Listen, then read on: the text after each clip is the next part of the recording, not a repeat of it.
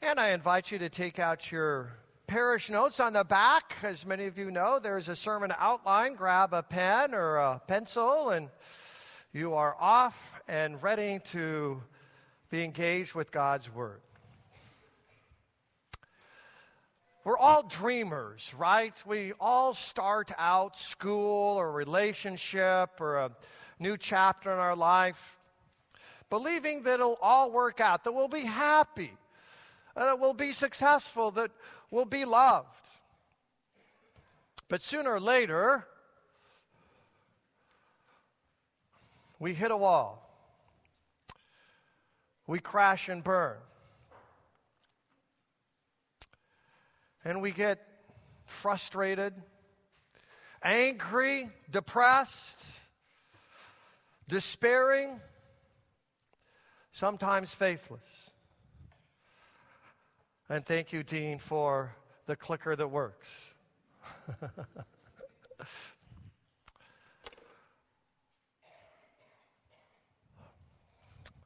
like this woman up here in the screens. We don't know what to do when our world ends. What do you do? What do I do when our world ends? Uh, when we didn't get that acceptance letter from our choice university, when they walk out and won't be back, what do we do when a loved one dies?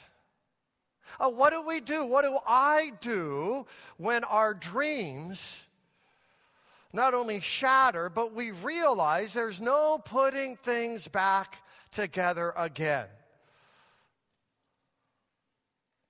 What do we do when our world ends? Many of you know we're in the year of the prophets at St. Michael. If you were here during the Advent and Christmas seasons, you were part of the Old Testament book called Micah. Micah. Well, we turn the page now with the new year and we turn to the Old Testament prophet named Daniel. Daniel. For the next two months, we are going to be looking intensely at the 12 chapter book in the Old Testament called Daniel. I'm calling this series Thriving No Matter What Hits You. Today's topic, of course, when our world ends. It's based on Daniel 1 1 to 7. What do you do when that hits you? What do you do when your world ends? How can you and I thrive, right, when a wave like that comes full throttle, threatening to swallow us whole? Daniel helps us. Daniel helps us not only survive the end of our world, but dare I say, Daniel helps us to thrive no matter what hits us. So we'll start at the very beginning Daniel 1 1 and 2. The whole book of Daniel, all 12 chapters, begins with these ominous words in chapter 1 the end of an era. The end of an era. So here it is in the third year of the reign of Jehoiakim, king of Judah. That would be 604 BC. Got it? 604 BC. That's Jehoiakim's third year. Another king came, Nebuchadnezzar. I have such a hard time spelling Nebuchadnezzar. It's kind of hard to pronounce as well. But Nebuchadnezzar is one of the central figures in the first four chapters of Daniel. So we will hear a lot about Nebuchadnezzar. In a third of the book, he's like one of the main characters. And he's the king of Babylon. And he comes against Jerusalem to attack it the Lord gave Jehoiakim, king of Judah, into his hand. It's the end of an era. We know that, don't we? A loved one dies, it's the end of an era, right? not only close the chapter, you close the book. Children grow up and leave. It's end of an era. End of a chapter, maybe end of a book. Uh, we move to a new town. We start going to a new church. We go to a new school. And it's the end of an era. And Daniel knows all about that. Because you see, when Nebuchadnezzar, king of Babylon, came to Jerusalem and attacked it, Nebuchadnezzar took Daniel and his three friends, Mishael, Azariah, and Hananiah, and he took those four Judean teenagers, about 14 years old, all the way to Babylon. Daniel knows acutely about the end of an era. Jehoiakim, king of Judah, means that he's related to the house and lineage of David. Got that? So he's Davidic. Davidic rulers have been on the throne of Israel for 400 years. Imagine that. 400 years. We have had a descendant of David on the throne of Judah, and now that's all over. It's the end of an era. It's the end of the Davidic era, and it would appear as though Nebuchadnezzar, king of Babylon, he's calling the shots now. He's holding all the cards. He's got all the power. It appears as though Nebuchadnezzar is large and he's absolutely in charge. But let me underscore the word appear. It appears in verse 1 that Nebuchadnezzar is the king of the hill. But look at verse 2. The key to this sermon, the key to the book of Daniel at the end of the era, there may be other kings, Jehoiakim and Nebuchadnezzar, but they are under the rule, the sovereign power and rule of the Lord who gave Jehoiakim, king of Judah, into his hand, into Nebuchadnezzar's hand. We must believe this. At the end of an era, it appears as though life is random.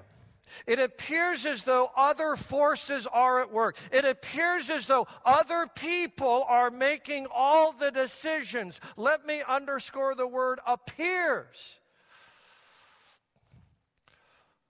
The Lord is the ultimate king. You may have Jehoiakim, you may have Nebuchadnezzar, but the Lord is still on his throne. He is still in charge. He's the one who has the full monopoly of power. He's the one who holds all the cards. At the end of an era, we must believe this because the end of an era means God is still on his throne. He's the king. In fact, the Bible calls him the King of Kings. Don't forget that.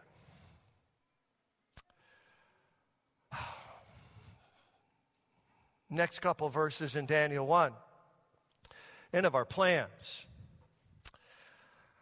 Daniel puts it this way Then the king, that's Nebuchadnezzar, commanded Ashpenaz, his chief eunuch, to bring some of the youths without blemish. So, so these are Judean youths, right? As I said, Daniel and his three friends are going to be selected to be part of this Babylonian indoctrination program.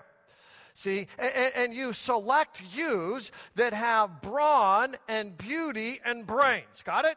Brawn, beauty, and brains. This is what they want.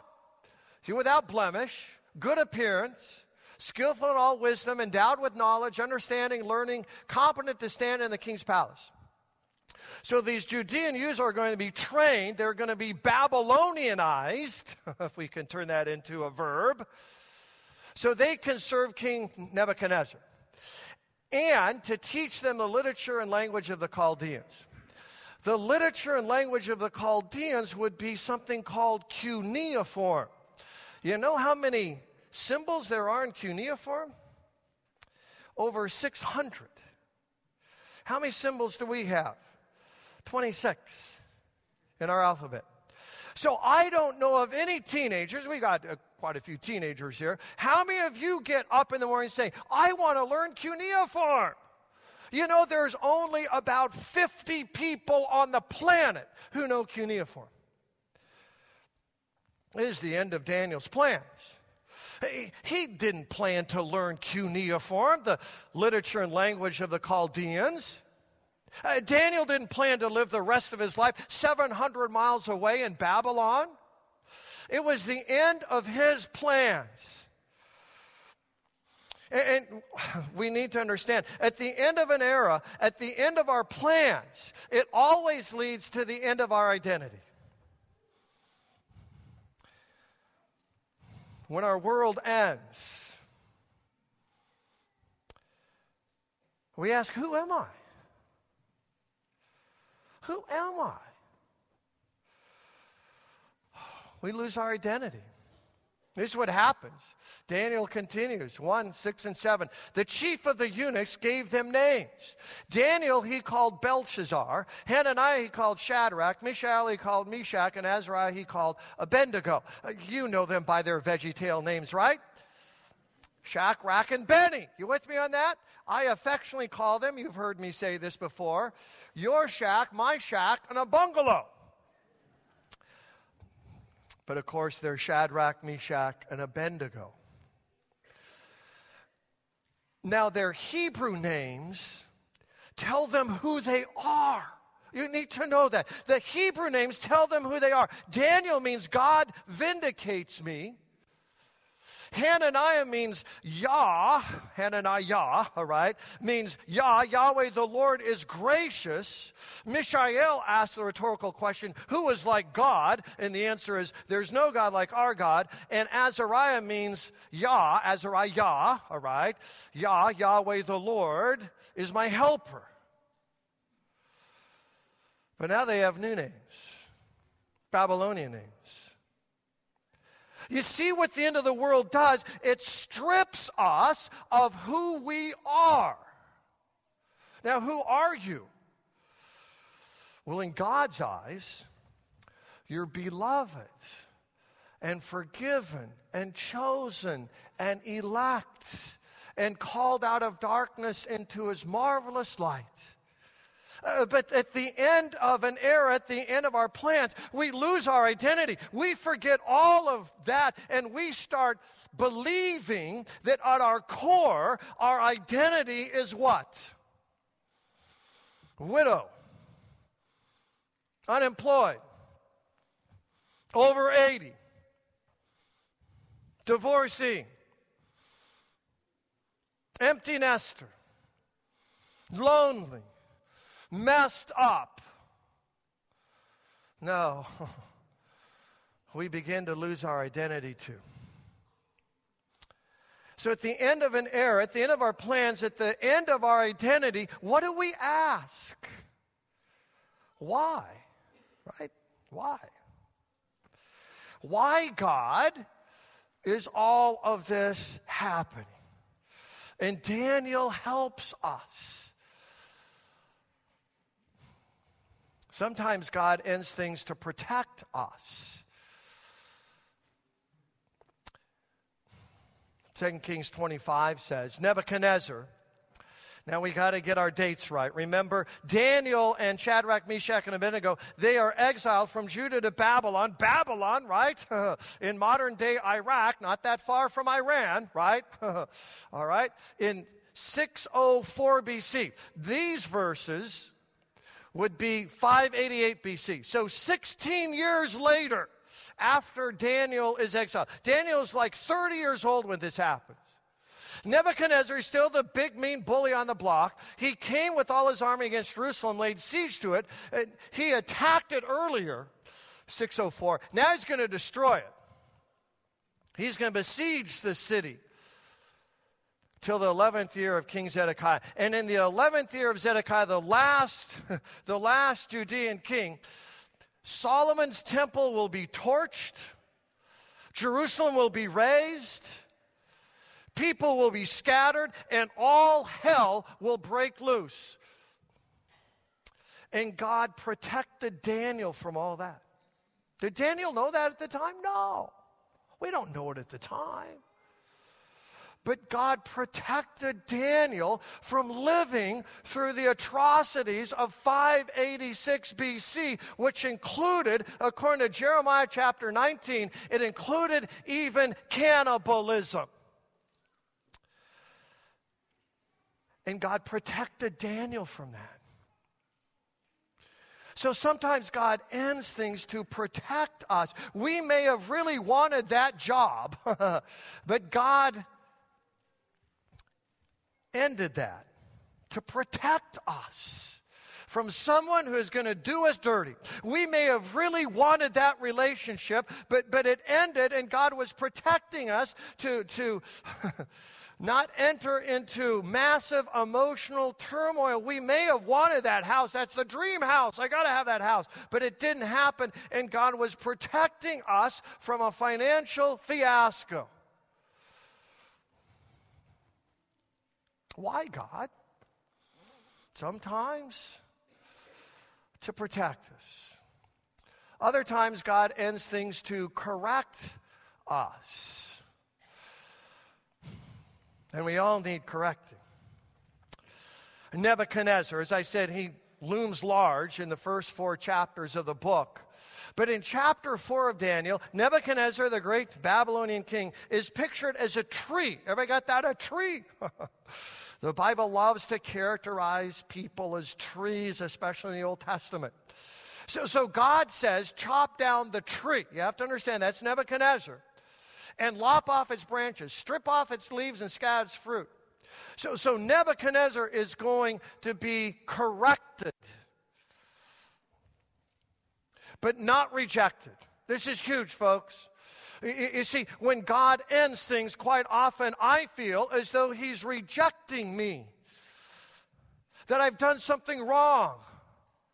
Uh, God isn't holding up to His part of the deal here. No. No. Because look at the end of Daniel 4:15. Leave the stump of its roots in the earth. What's that mean? if you leave the stump, there's a new beginning, right? So sometimes God ends things, not, He's not rejecting us, He's correcting us. He, he's making us more humble. And Nebuchadnezzar gets it. Look at this at the end of Daniel 4. Now, I, Nebuchadnezzar, praise and extol and honor the King of heaven. For all his works are right, his ways are just. And those who walk in pride, he's able to humble.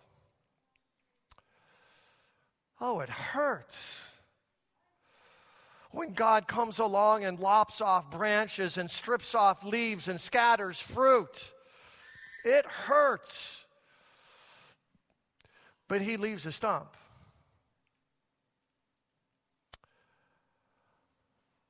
So God corrects us. He makes us more humble. So, why, God? Why is my world ending? Well, He may be protecting us, He may be correcting us, He may also be directing us the king, this is Nebuchadnezzar chapter 2, gave Daniel high honors and many great gifts and made him ruler over Babylon. So, so Daniel, this is just amazing. Daniel becomes the prime minister of Babylon. Nebuchadnezzar is still the king, but Daniel's prime minister. He's a Mike Pence kind of person. Did Daniel know that when he was exiled in 604 BC? Didn't have a clue. Didn't have a clue. But God ended his life in Judah to direct him. Uh, look at chapter 5. Belshazzar gave the command that Daniel should be third ruler in the kingdom. Now, under Belshazzar, last Babylonian king, Daniel is secretary of state. When God ends things, sometimes it's to direct us. Every ugly end has a beautiful new beginning.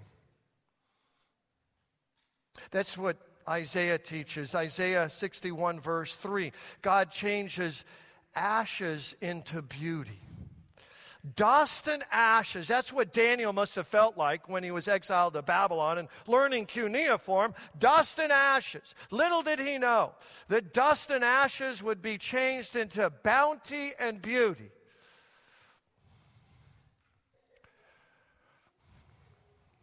So, what am I saying today? Our real problem is not that our world ends. Let me say that again. You got to kind of get this, all right? Our real problem isn't when our world ends. Our real problem is the end of an era, the end of our plans, the end of our identity. That's not our real problem. The real problem is how I interpret that. How do I interpret the end of an era, the end of plans, the end of identity? How do I interpret that? And you see, if I don't interpret it along the lines that my God is protecting me, or He's correcting me, or He's directing me, if I don't interpret along those lines, I add to my suffering. It's like throwing gas on a fire. I add to my suffering thinking that, that this whole church thing probably doesn't work. Or I add to my suffering by, by blaming other people. I add to my suffering by throwing a pity party. And then I've got a real problem.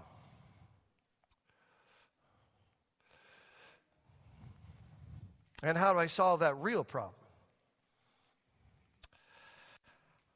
Remember Daniel 1, verse 2. I said that's the key to the book, the key of the sermon. It says, The Lord gave Jehoiakim, 604 BC, the Lord gave Jehoiakim into the hand of his enemy, into the hand of Nebuchadnezzar. So, what does that have to do with my real problem? How am I interpreting the great suffering of my life? How does that help me at all? Because that's a preview, that's a foretaste, that's a foreshadowing of the Lord giving another king of David into the hands of his enemies. And who would that Davidic king be?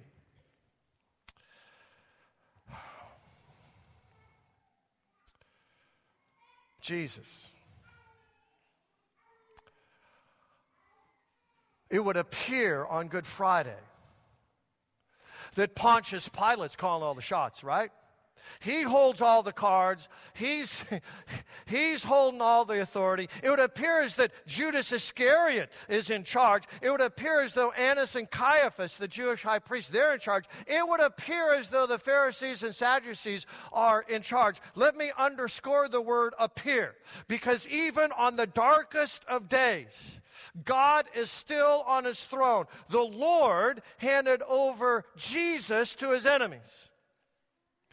That's the consistent teaching of the New Testament. One example, Acts 2:23. Peter says that Jesus was handed over by the set will and foreknowledge of God. Even on Good Friday, even on your Good Friday, God is still on his throne. He is still directing things. Life is not random, life is not a roll of dice.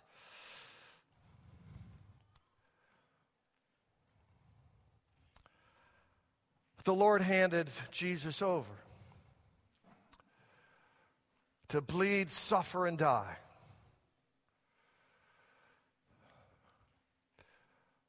for us. But we know that's not the end of the story. Good Friday is never the end of the story. The darkness and death of our lives is never the end of the story because we know the end of the story. the end of the story would be some angels and some women and an earthquake and the shout, He's not here, He's risen just as He said. So listen very closely. When Jesus is in our story, it's never the end of the story. When, when Jesus is a part of our lives, it's never, ever, ever the end of anything. Oh, it's painful. Oh, it's dark. But there is always resurrection. Always. So there's a word for all of that, isn't there? And it's God's gift to us. It's spelled H O P E. And it sounds like this hope.